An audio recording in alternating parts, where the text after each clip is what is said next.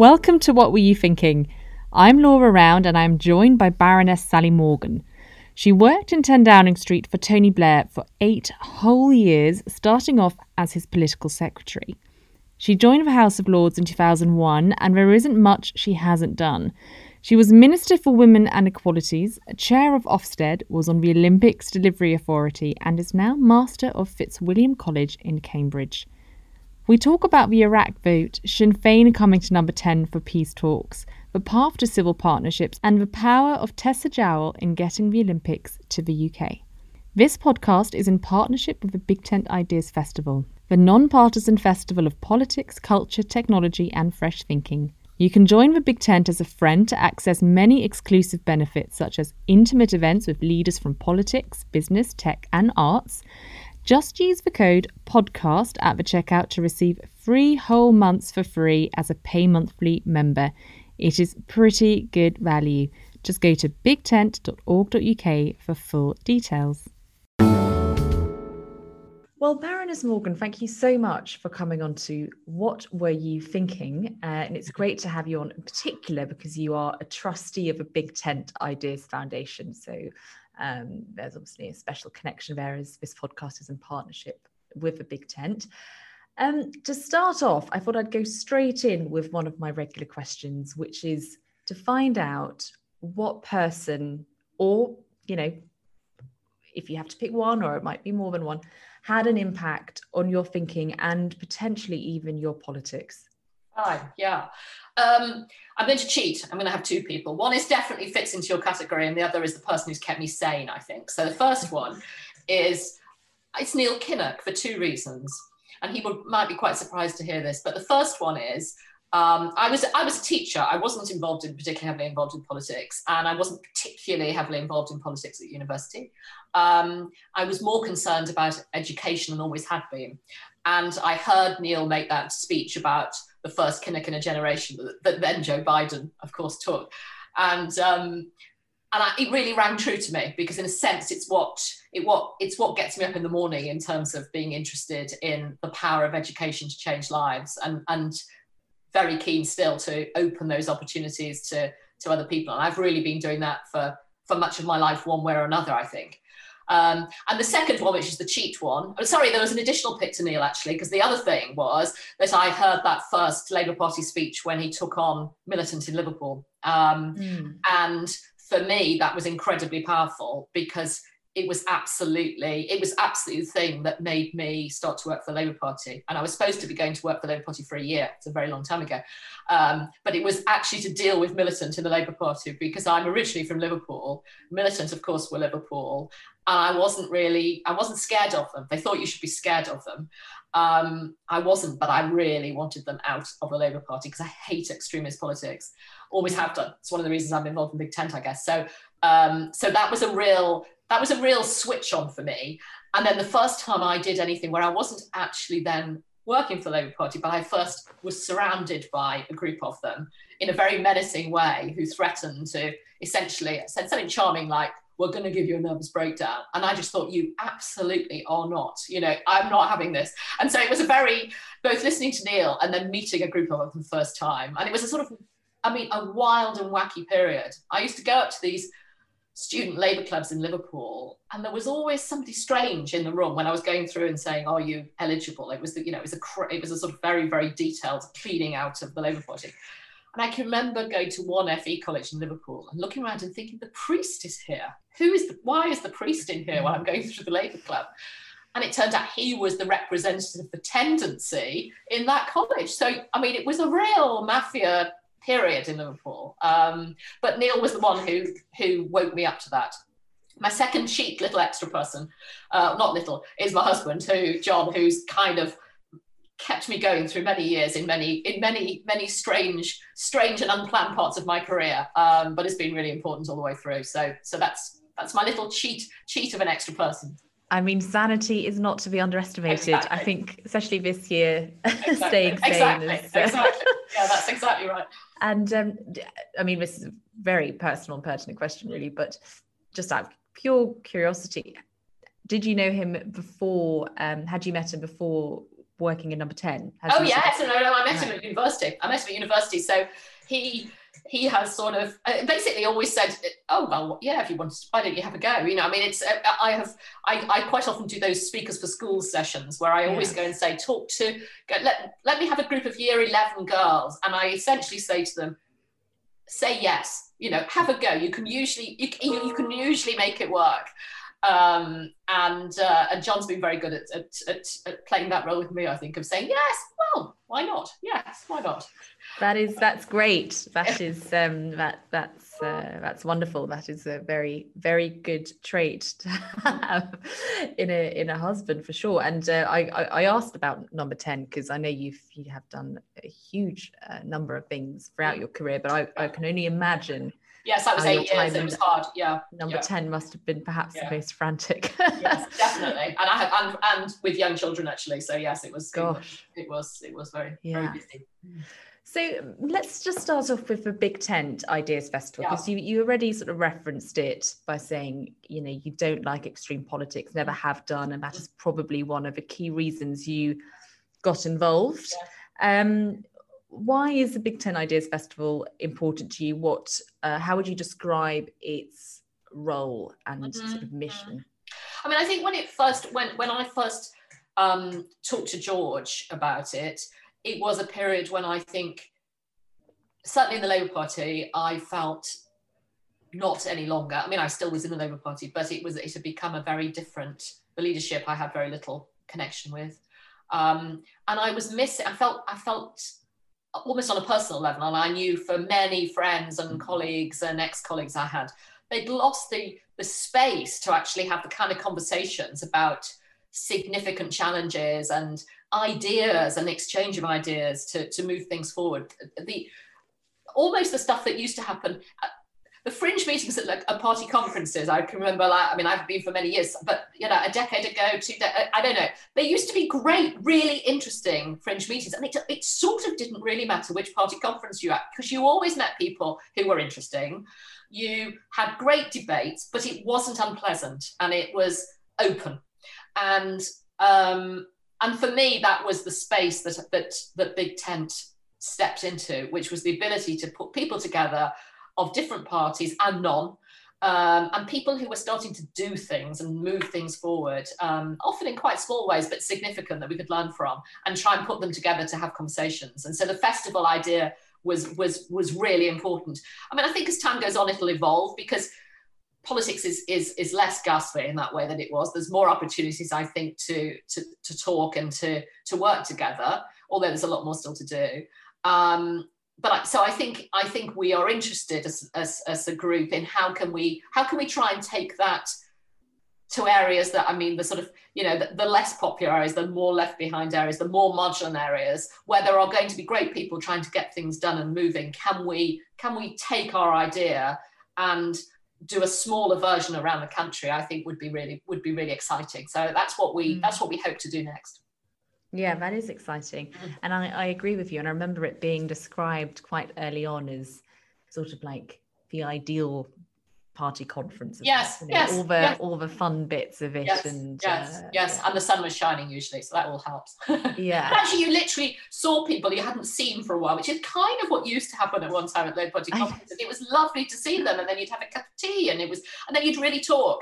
Um, and I found, and it's certainly for a while, I mean, particularly, I think, bluntly, for me, in the in part of the Corbyn period, it was just really great to be able to see people and have much more open conversations. It was really important, but it remains really important because we've there's too much shouting at each other. There's too much shouting down social media. There's too much unpleasantness, and it actually it alienates a lot of people. so I think there's yeah. real scope for for trying to have i don't like the word civilized particularly, but you know, I mean, I mean, proper conversations where you can you can challenge each other, but not in a way that's scoring points or being unpleasant is constructive.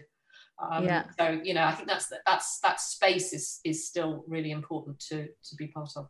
Yeah, no, definitely. The highlights the uh, how you know people can have yes. um, uh, discussions and conversations about things yeah. coming from very different yeah. uh, standpoints. Yeah. No, I totally agree. Um, so, um, I am very interested in hearing about what it was like inside Blair's government mm. in number 10.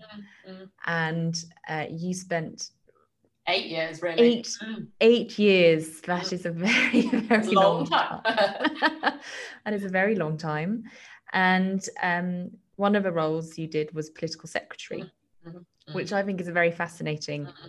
job in number 10. And um, maybe for the listeners, if you could mm describe and explain what that role is because it still obviously exists. Yes, it, um, it exists. Whoever is in power, it, it, it exists, I think, and it sort of predates special advisors really, and is a more fixed.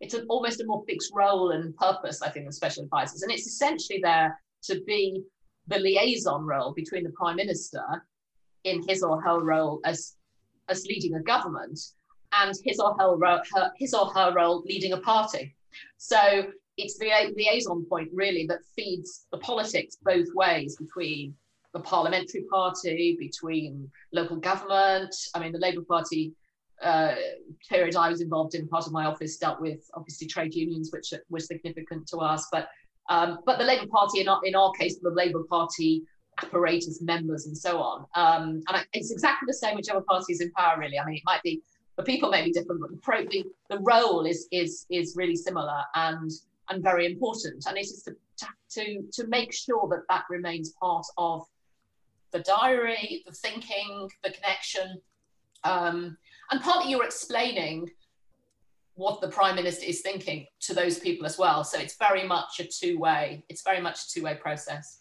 Um, and I had a really good, I had a really good team actually. So between us, we, you know, we covered uh, quite a large range, if you like, of the Labour Party and beyond, really.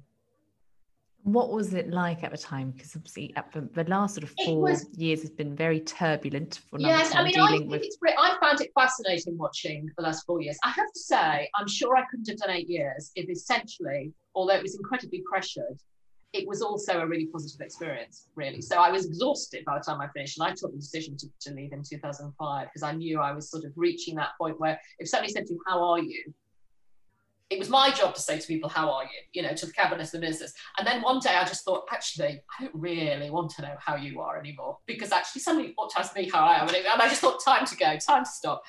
Um, but we were. Um, we were a team that got on really well. And I think without that, and I think we were really clear about our respective roles and we weren't, we weren't all the same. We, we weren't, we all got on well. We didn't go in as a group of friends in any way. And I think that's probably a good thing, really.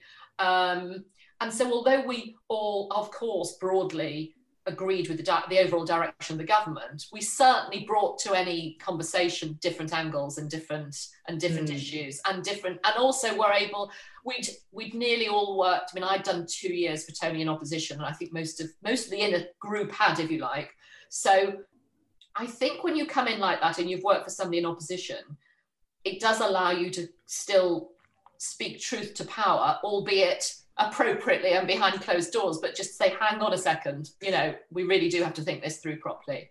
Um, and I think Tony rather liked having a group of people doing that who who were pushing in different directions, particularly if I think about the period of public service reforms. We weren't all pushing this, you know, we were coming with different angles. Um, and obviously part of mine was, you know, can we get Labour MPs to support this? But but he liked having that challenge really. And then sometimes they say, right, get, you know, a lot of you are useless. I'll have to make my mind up, won't I? You know, but actually he, he liked that. He liked having um, people people sort of arguing so he could then reflect on it and, and reach the decision. But we were also very mutually supportive of each other. And I think without that, I, I mean, I don't know how they've coped in re- what I hear and read about, you know, who knows how much of it's true. We could never have got through in that situation. So I think Mm. There's still people who, um, you know, if something was going wrong, I think we'd all still be there for each other because I think when you've gone through really tough, intense periods, it it it either makes you become a very strong unit or probably tears you apart. Um, so I think I think for us, we we we really did support each other, and that wasn't just the sort of political people, if you like. That was it was a very strong team with this civil service in there as well. Um, and again, I mean, I you know I read all this stuff about what happened to Dominic Cummings, but actually, I don't think, I mean, you know, when I was there, one of the people I worked with for quite a long time was Jeremy Heywood, who sadly has died. And, you know, Jeremy and I knew exactly that our roles were complementary. Um, you know, we knew exactly where the boundaries were, but we were both in crucial conversations about about policy issues that had political angles. But he was bringing his view, and I was bringing my view. And you know, literally, if we were trying to get something through cabinet, he would be talking to the perm secs, and I'd be talking to the cabinet. You know, so actually, it it, it was very clear um, where we were both coming from, and and and I absolutely considered the senior civil servants part of the same team. You know, because uh, we just we knew what we were there for, um, and obviously I was there for Iraq, which was a very very difficult period, and you know the it was the senior the team who were working on that were just amazing and um, I, I, yeah, I've got very high respect for for for the people I worked with of, of what whether they were there as special advisors, political office, or, or civil servants, and some really great young civil servants as well. We were we were very keen to try and find the sort of bright sparks who had amazing energy, and we were very fortunate we did find them. And and you know, I think it was a very strong and and vibrant team, really. Yeah, and my understanding is that quite a lot of them have remained in the civil service and are in quite yes, senior yes. positions. Yes, I see them sometimes and think, oh gosh, what's happened to you then? I can imagine, yeah. And I mean, I don't know if this is true, but it's often framed in the media as as quite mm. adversarial between politics team and the civil service team. Yeah. So it'd be interesting to hear your thoughts as to, you know, there's always going to be tension between the two, but how from what you witnessed, how do you overcome that tension and how do you I honestly don't think there was tension. I know that sounds sort of a bit glib, but I I I think it's about having people who are think it's partly about trusting people. I think you've got to have trust. I mean, in the end, in number 10 functions, if people trust each other. So I trusted the senior civil servants. I thought they were there to try and help us deliver what we were delivering. Mm. I think they trusted me because they knew I wanted to work with them. You know, so I think I think it's about trust. I think it's about having people who know they're there to work for the government and to work for the prime minister, regardless of whether you're on the political side or the civil service side. And I think we we we did we were all like that really. Um, I think I think we were fortunate. I don't know how you function without this. We were really clear overall what we were trying to do as a government. You know, we knew the framework of what we were trying to do, and I think that probably made it easier for both the special advisors and for the civil service. Because in a sense, if you know very clearly the framework, then you can start to assess policies against that. Um, and yes, there were, you know, I can remember Jeremy and various other people pushing harder on on some aspects of policy and me saying, oh, hang on, we'll never get that, you know, I don't think so. And but that that's that was just a healthy conversation. But um, I mean, we used to function with Tony used to write a very long, well, sometimes very short actually, but anyway, a Sunday note. Um, but in those days, of course, was typed and emailed to us, and um, it wasn't, you know, it wasn't WhatsApping or whatever. It was, but you got this note, and you kind of th- thought, oh, I'm point 15, that's not too bad. Or, oh no, there's loads of me there today, you know. Um, and you sort of waited for it. You waited for the phone call to tell you it was coming. And, and then we had a Monday morning meeting that he chaired. And that was the number 10 sort of senior team Monday morning meeting. And that absolutely had civil servants as well as as well as political um, advisors and political office because actually that was the team you know that was the team. And it was a mixture of what's happening today what's happening this week what's happening next month where are we going on some of the big big issues you know? Um, yeah. so i think i think it, it i think it comes down to people being suitable and capable enough for the roles all ways round actually and respecting each other. And what's so interesting is you and obviously Tony Blair were there for such a long period of time mm. that again we haven't really witnessed no. since. So there's quite a lot of um, you know, there's many years where you can reflect and develop and yes. Uh, yes. and and learn and grow. Yes. What how did you see that from him in his mm. role as prime minister? How did he grow into that? Well, I mean, I think that's a really interesting question. I think one of the really hard things is you go in, of course, or we did in certainly '97. You know, uh, uh, this massive majority, but but politically really inexperienced, or government-wise really inexperienced. We've been in opposition forever. I mean, not you know, I think we had about one, two ministers in somewhere who'd done something. So I mean, we were very naive in a way. Um, and you go in with quite a lot of baggage. You go in with well, that's a bit of a rude way to say about the, the, the first cabinet, but you end up you are given the first cabinet because they've been the, the elected in our case shadow cabinet, and you go in with in our case also quite a quite a very tight manifesto, quite unambitious in some ways, but with you know the dividing lines and all the rest of it. And I think it probably, I think it probably took a couple of years really to realise some of the big things that that later came to dominate the government. And I'm not particularly thinking about foreign policy, although obviously with all prime ministers it ends up taking taking more time. Um, but I'm thinking, but actually, even with foreign policy, I suppose we hadn't expected that Kosovo and Sierra Leone would happen in that way. And yet, because of the clarity, I think, about the shape of the, or the, the, the sort of the, the, the reason for the government, the, the, the, the mission for the government, if you like, they became quite obvious decisions in a way. Um, but I, am thinking particularly if I think about education and health, in truth, it was quite easy to go in and think, well, we're going to spend some more money because they've been starved and we're going to undo some of the stuff we don't like. I think it took two years plus before we started to think, well, hang on, this is not, we're not really improving. We're not certainly not improving standards or quality in the way we want to. And there was that slight feeling that you were pulling a lever and not much happened. So great policy could be written, but it didn't translate. Um, so it was really from about the year 2000, I think, that there was much, much more focus on both structural change within within the civil service. So, for instance, bringing in the delivery unit and and, and trying to find ways of of doing the delivery side of government, but also being uh, much more um, much braver, I guess, really, and much more thoughtful about about policy change, about reform within within mm-hmm. health and education. That it took money, but it also took reform, um, and that was quite a big shift. And it it did take us some time to to come to that position and from your from your perspective and your role i would imagine that over the years you get to know the parliamentary party better yeah, yeah. they start yeah. respecting you more you know you probably have more clout. I knew, I mean that was quite because I'd done the role in opposition um, and I'd also been very heavily involved actually in trying to get lots more women MPs. So mm. I knew them really well. Oh, not all of them, but I knew a lot of them really well.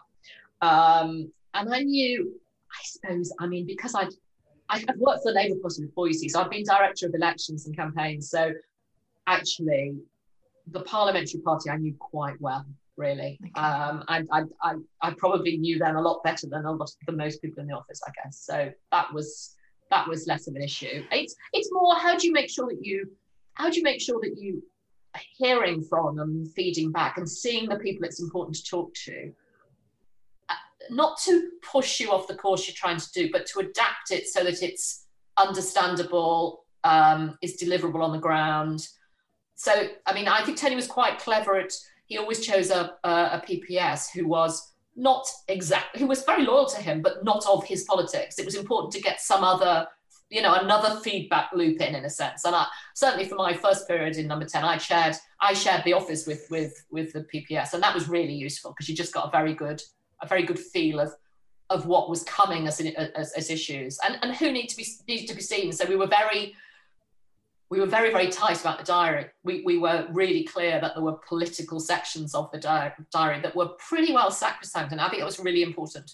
So mm. sometimes you'd see, um, you know, a single MP. Sometimes you'd see marginal seats who had a particular issue, or you know, it, all sorts of different groups. But I think that was I think that was really important. So after after PMQs, there was you know there was quite a long slot over in the Commons, and I think I think that was that was a very good investment. I think. Do you have any favourite memories from your time in Downing Street? I do have one. I do have one very sort of very, crazy memory actually. Well, I've got two actually. Um, one relate is relating to the to um, Sinn Féin when they when we started when we were moving ahead on the on the peace process and they started to come they started to come in for, for meetings in number 10 which of course was just kind of un, it was such a shock to walk out of your office and see people sitting there that you'd kind of heard of and seen on the media. And we had this great messenger sort of who among other things made the tea called vera. And vera was staunch sort of you know Irish Irish Catholic, and she, she used to come and see them. You know, I remember Gerry Adams sitting there and people, and she'd go and she'd say, now I don't want any nonsense from you today with my boy, which was which was which was Tony. So she used to she used to sort of she used to say, oh, you've got to behave yourself, which was great. So so that and that was very that was the sort of warm side of number 10 that people don't know about, I think, that it is actually a strange, it is a place that does unite around people when there's when there's sort of stresses, I think, and, and, looks after each other. So so she was great. And I remember that, you know, looking out of the window and they were on roller skates in the garden with the kids, and you just thought, oh my goodness, you know, um, what He was on roller skates. Uh, the the um, Sinn Féin and, the, and, and, Tony's kids were on roller skates in the garden together. So that was so that was great. What, um, why why were they on roller skates? I think they were waiting for a meeting, and so they'd gone into the garden and and and you was looking at is this okay? Well, I suppose it must be. So, you know, it was just it probably was a good sign. Yeah. Probably a good sign. Yeah. The combination of Mira and the skates. Um, so I think that was that was interesting. And then I can remember the sort of a madness of on the sort of tension around um, Iraq and sort of that you know the the desire we had for obvious reasons to make sure that that Labour MPs were supporting the position um, as well as Conservatives at that point. And you know, Tony. I, mean, everybody was seeing lots and lots of MPs. The whole cabinet were involved. It was they were they were they were marvelous. But um, I can remember Tony seeing somebody really late. It was a ten o'clock vote, I think it was, but it was late anyway. It was towards the end of, of the the final people, and and somebody saying, "Well, I want to talk. I think I'm going to talk to my mum before I vote." And Tony saying, "Right, where is she?" It turned out she was dead. At which point we just thought right, actually, it's time to draw a line, and we're not sure we're going to get this one over or not. I can't even remember how that MP voted, but you just sort of thought that we've we've had enough. This is game up, you know. So you you remember some you remember some crazy times, you know, as well as some. I mean, obviously, I, I I also remember that kind of very famous Pink Dawn of, you know, the Royal Festival Hall in 1997, which was just a sort of incredible moment where you thought, gosh, we have actually done it and the country is willing willing this to work. Um, so yeah. yeah, lots of lots of lots of very tough times, but lots of very good times. Then of course you were made a baroness mm. and um, entered the House of Lords. Mm.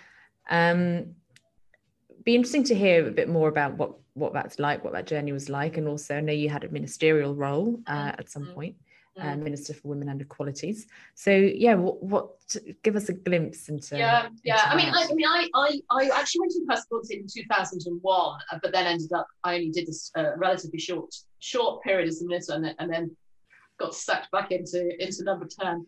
Um, it was really I mean it was interesting. I mean that was interesting, and actually that's quite a good example I think of how it's possible to work when there's clarity about a political strategy, I suppose. So I was doing I was doing the women and equalities job, which I'd always been I'd always been involved in that sort of broad area of policy. And I can remember going to the equality conference and I went to the Stonewall reception, Stonewall fringe meeting. It turned out no, at that point had done that before, which is kind of it just seemed a natural, it seemed an obvious thing to do to me. And and so fairly quickly I came to the conclusion at that point you could really work with Stonewall. And we still had section 28 it's like i mean it's bizarre isn't it to think about it? But mm. but the focus then was will you get rid of it? And actually i had in my local labour party two really good um, friends two, two, two, two gay guys one of whom had been married for many many years. And when he died his partner lost the flat you know and it was just it was just devastating they'd been together for I don't know, years, years, and yet he had no rights to anything. And this other guy's family took everything back. And it was really, I was really shocked by it. And so, uh, you know, long way of saying that I sort of did the brokering on on civil partnerships, and I didn't really think very much about it because it was so obvious to me that that was something as a government that we would support because it was fair and it was kind of reasonable and it was modern. And I thought it's ahead of where people are, but it's not so far ahead of where people are that we're going to that people are going to really kick off. We couldn't then have done gay marriage. Interestingly, it would have been a step too far. Uh, and I was really pleased when David Cameron did it, but we couldn't have done it back in in, in 2001 too. And but I didn't. Suddenly there was all these headlines saying. I can remember the Express saying, you know, gay marriage. I remember Alastair saying to me, "What are you doing?" You know, and, but it was it was it was so obvious to me that that was something that would be supported by the government because I knew that Tony was broadly socially liberal, that it, it would where it would be where he was. I knew he would support it. Now, actually, if you are sufficiently clear about the sort of shape of a government, it makes it much easier to operate because you can you you have a, a delegated not exactly power, but a space where you can operate. You're not constantly checking back in, does this fit and doesn't it? So I think that was really interesting actually, because it was just, it just demonstrated that there was clarity about what we were trying to do. Um, anyway, I got sucked back in and I've only really been heavily involved in the House of Lords since 2005. Um, and I know it's a funny place and I know people you know, can say all sorts of things about it. I'm completely against the current sort of packing of numbers because we were trying to reduce our numbers. But I find it in, in many ways a good place to, to operate because, you, for example, in the select, if you have a select committee in the House of Lords, you can't have a minority position, which forces you to focus on where you can build consensus and where you can agree. Um, and I suppose the areas I've been involved in most in the Lords have been broadly about, you know, education research and um, health to an extent. Um, there are a group of people around the chamber of different parties and non-cross crossbenchers, and you you know who you are and you know you broadly work together. You know, so actually, in many ways, I find it a, a good place to to to do politics, if you like, in the broader sense, and just a really good place to talk to people and and find ways through problems and that you know there's always people there to talk to. So i've i've bizarrely missed it since you know february march this year. I haven't been at all. And and i wouldn't I, you know i wouldn't go just as for me it wasn't so much sitting in the chamber. It was really sitting in select committees or talking to people almost over a cup of tea but really just finding like-minded people that you could that you could work with. So you know i mean somebody like ken baker over the years i've talked to loads about his technology colleges and all you know i mean there are just people around around the, the, the chamber and beyond that that you you know that you've got common interests with. And i think that's i think that's really good. Uh, i mean uh, of course there's stuff that is changing but it's it's it's an interesting place nevertheless to, yeah. to meet good people. Yeah with with real depth and yeah. expertise right yeah. which is often i think un- forgotten or not yes. um, i think that's right. underestimated. Yeah. Um so what um what were the areas i know you're passionate about social mobility and mm. education. Are those things that you championed whilst being in the lords? Yeah i mean in the law i mean i um i mean obviously after after i left um number 10 i i got i sort of got re-involved in education. So i started to work with with some education charities. Um I was chair of Ofsted for, for, mm. for a period as well. Um, and that was when Michael Wilshaw was chief inspector. And there we were able, I mean, that was quite interesting because we were able to realize that you can use a regulator and inspectorate to provide a level of focus on, indeed, on social mobility. So, for example, Michael did this really, really rather clever thing of looking at, of saying a school couldn't be outstanding unless it was delivering for its poorest pupils which was a real wake up call because there were schools that superficially were fantastic, but you know were disastrous if you were from a poorer background. Uh, and by shining the light on all the students in a school and using data properly, I think he was able to have real impact. Um, because, you know, I, for me, I'm not interested. I'm not interested in equality being about just level everything out. I want people to be raised and to sort of have the opportunities. And um, and that was a, a, really interesting way of shining a light and saying, if you really, you know, it's brilliant that you're doing brilliant, fantastically with all those with all those students. But what about that section there?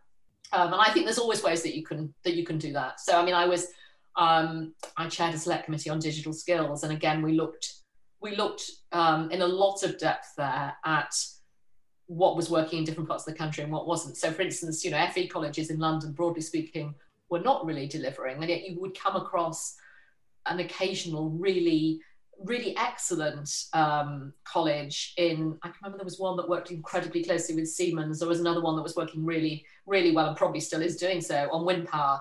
So often where you've got where you've got a really strong industrial connection um, then you can really make something happen and you can you can you can change the opportunities in an area. And uh, so I've you know in different ways frankly I've, I've continued to do that. I, I did a commission for Haringey, Haringey Council again looking at STEM in the east of the borough in particular where the levels of achievement were much much lower than the west of the borough and then um, Highgate School were really were really keen on on cooperating. So again, it was trying to put people together who wanted to help move things forward.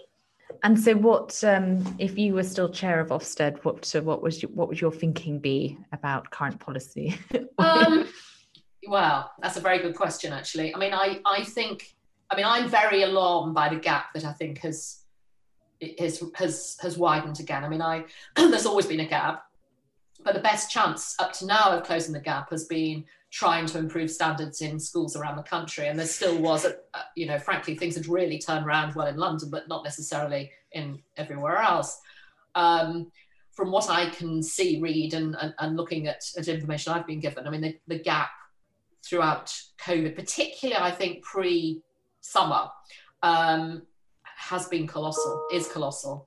Um, and it's not just it's not just it's not just the obvious thing of where is the you know where are the high number of cases and therefore where are children being sent home it's also the ability of teachers if you've got young teachers who, t- who are technologically savvy they're much more confident about doing online online teaching um, if you've got kids at home where there's one computer if that but if there's one computer and it's shared by a parent and a couple of siblings best one in the world they've not been able to do much online education. Yeah. um, and i've certainly talked to to teachers who've oh you know tell you really pretty awful stories of of students who really did want to learn and were trying to learn but they were working on a, on a phone. You know so what they, they didn't have a tablet they they had a phone and they were trying to uh, work on their phone and their sibling was asleep in the same bedroom. I mean it's just so when you hear those stories it's always completely i don't know it, i find it incredibly motivating i suppose in terms of trying to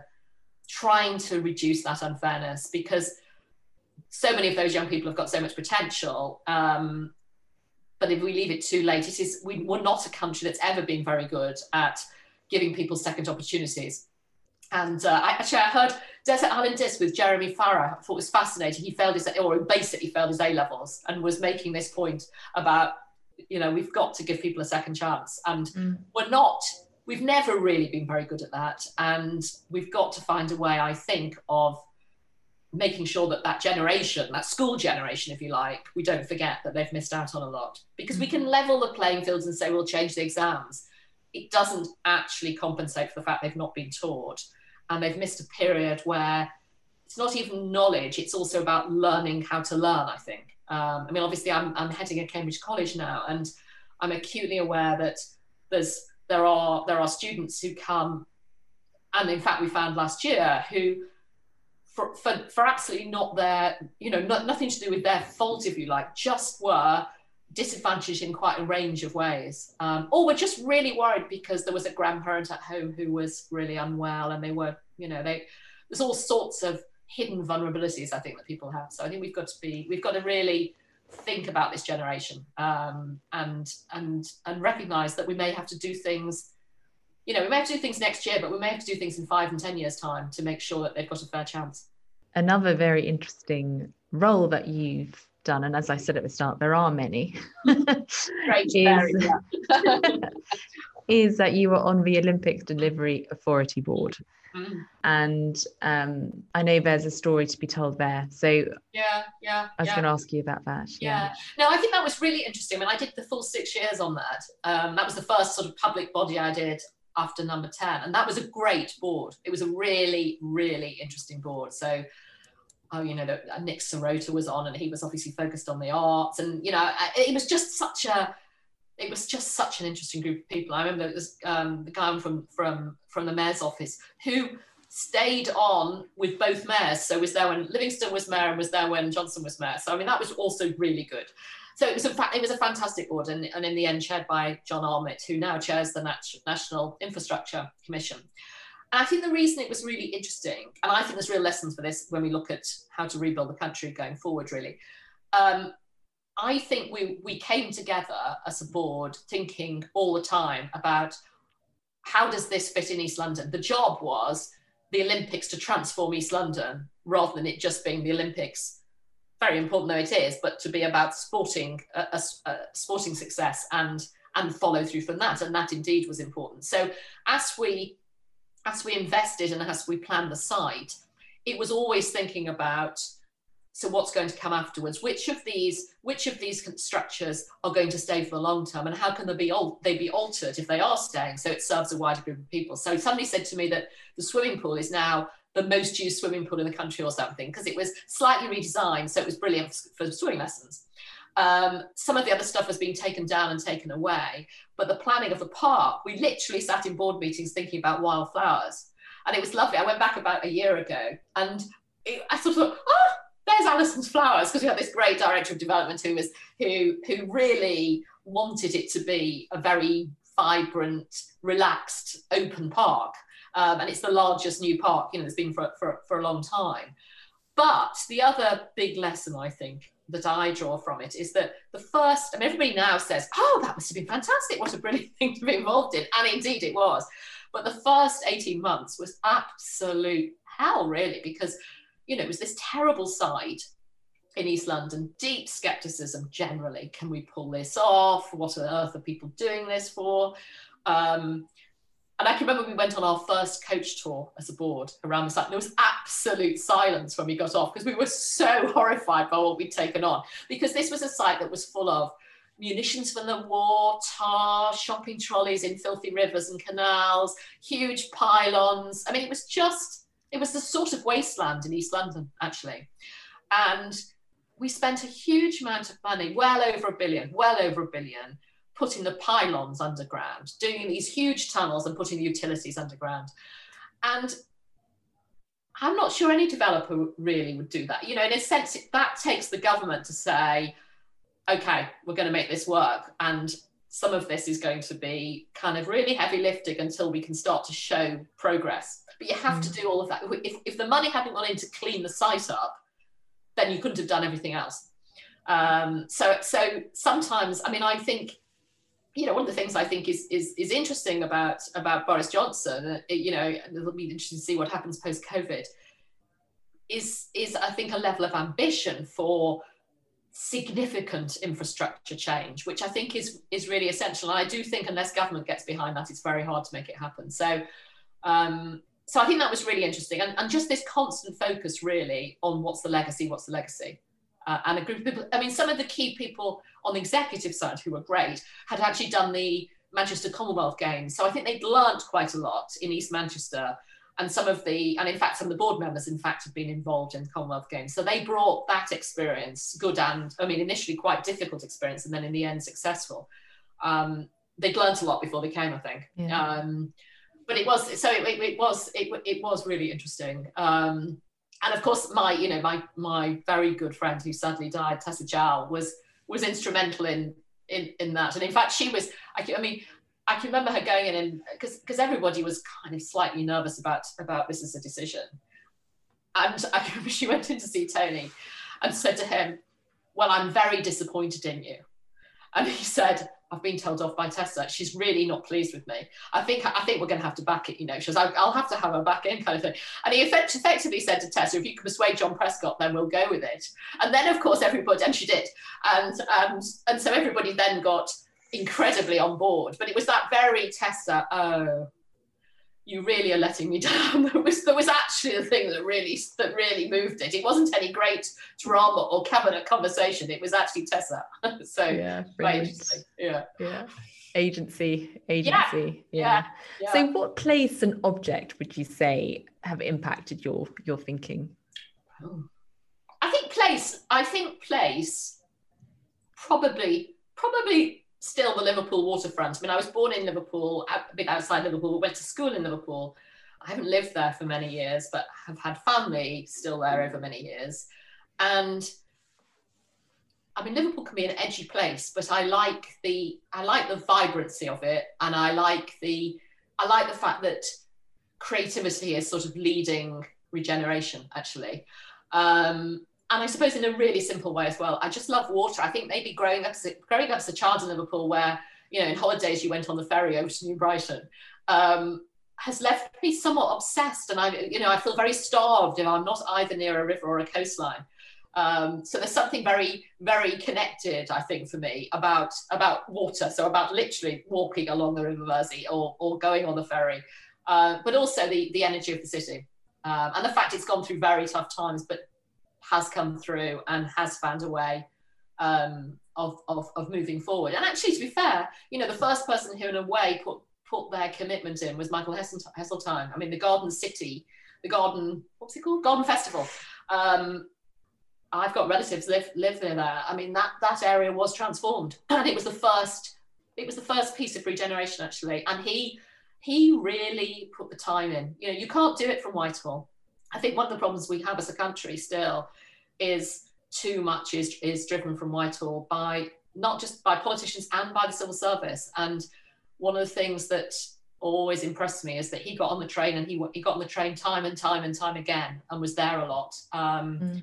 And in a funny way, I saw exactly the same with Andrew Adonis when he was starting the academy schools. He would get he would go up, you know, he literally would go up to I remember him going up to a school in Preston that was struggling. He'd get on the Carlisle, he'd go on the train, he'd go and sort it out himself. Now you can't do too much of that as a minister, but doing some of it actually builds a level of trust and commitment and people are and people then pull together properly. You yeah. can't direct all of that from Whitehall. Yeah. And what about the object? Object is a bit of a soppy one, really, because object it's probably not it's it's probably not driven me, but it's important to me. I've got I've got a most beautiful large rose, creamy rose that I've got in a very very large pot. That was actually the last the last proper present from particularly my dad. I mean, probably my parents too, but my mum wasn't well at that point, and it's always come with me. So most recently when I moved, you know, I, I, kind of said to the removal people, that is coming with us. And if we have to leave some of that, well, so be it. We can, you know, if we have to get another table, we can get another table, but that rose is coming with me. And, um, and uh, it, I have got, I mean, I'm not a, I'm not a, I don't do heavy lifting gardening, but gardens, gardens and green space and green and trees and herbs in particular are terribly important to me. So um, I think, it represents for me something that I guess came primarily from my dad, which is sort of a, a love of, of, gardens and, and open air and walking. Um, but more widely was shared has been shared across across my family really, and certainly if I think about my sister, she's she's she's much the same. So it must have come from somewhere. So I, I said my rose, I think. Great. So I'll finish off with some very quick fire questions, mm. very short quick fire questions. Um, the first is Who is your favourite non Labour politician? Gosh, I don't know about current, but the person I've in some ways thoroughly enjoyed spending time with goes back to the House of Lords actually, who is Lord Griffiths, who was, um, and he'd be very surprised probably to hear me say that, but but we were on the Science and Technology Select Committee together, and he was Mrs. Thatcher's um, head of policy, and we just had really good fun for three years on the Science and Technology Select Committee because although we came you know, from a different political background and with different politics, we often thoroughly agreed. And in fact, because we were we were most interested in the policy implications of the science that we were looking at, whereas a lot of other people wanted to talk about the science. And we both almost always ended up by saying, "Well, I don't think you'd ever get that through the Treasury." So it was very funny to, to work with somebody who'd had similar experience, albeit probably 20 years earlier. But but we just had a lot in common when we were thinking about how do you how does government move things forward. So yeah, I mean, I, I, there's lots of politicians. I mean, I'm not, you know, I, am a Labour person, but I've, i am not hugely partisan. I respect people who who want to change things, and I mean, you know, to be blunt, one of the things that's really got to got to change is that for some of these big issues that need altering, we've got to build cross-party consensus, or or it doesn't happen. So, but he's the one that's always good, been good fun to be in meetings with. And um, what's the best advice you've ever been given? Mm. Um, or advice that you would pass on? Yeah, yeah. Um, I think, and some people would say I do this too quickly. I think take decisions. I think it's really frustrating being environments where people don't take decisions. And actually, yeah, it was advice given to me that if if something is you think 80% good enough, uh, then support the person taking the decision because then they will learn how to take decisions. And you can spend time afterwards saying it could have been a little bit different, but back them. Um, and don't, you know, there are only so many strategy papers that can be written. In the end, you have to take decisions. Otherwise, nothing moves forward. So I think consider things, yes, listen to people, but in the end, take decisions. And finally, are there any people you think I should really interview or who you would like to hear from on on this podcast? Mm. I think Louise Casey would be interesting mm. because she has worked for all, you know, she's worked for for governments of all different colours and indeed in the voluntary sector and has, has done some work in other countries as well. And I think I think her take on what works and what doesn't would be really interesting because in a sense she's somebody who wasn't didn't start as a civil servant but sort of became one but is also impatient to get change. So she'd be she'd be i'm looking forward to, to having she's, she's she's joining the house of lords as crossbencher. She'll be she will be an interesting asset i think. Absolutely. That's a great answer. Thank you so much for joining what were you thinking? Not at all. It's been fun. Nice to see you I hope you enjoyed that. She certainly has a great wealth of experience and must have seen some amazing things whilst working in Downing Street for nearly a decade. Now, I am planning the podcast for 2021 and would love to hear from you who you would like to hear from. So please tweet me at Laura Round and use the hashtag What Were You Thinking or email me at podcast at bigtent.org.uk with the names of the people you would like to hear on this podcast. And don't forget to sign up to the Big Tent using the code podcast for a great discount. Thank you, and till the next one.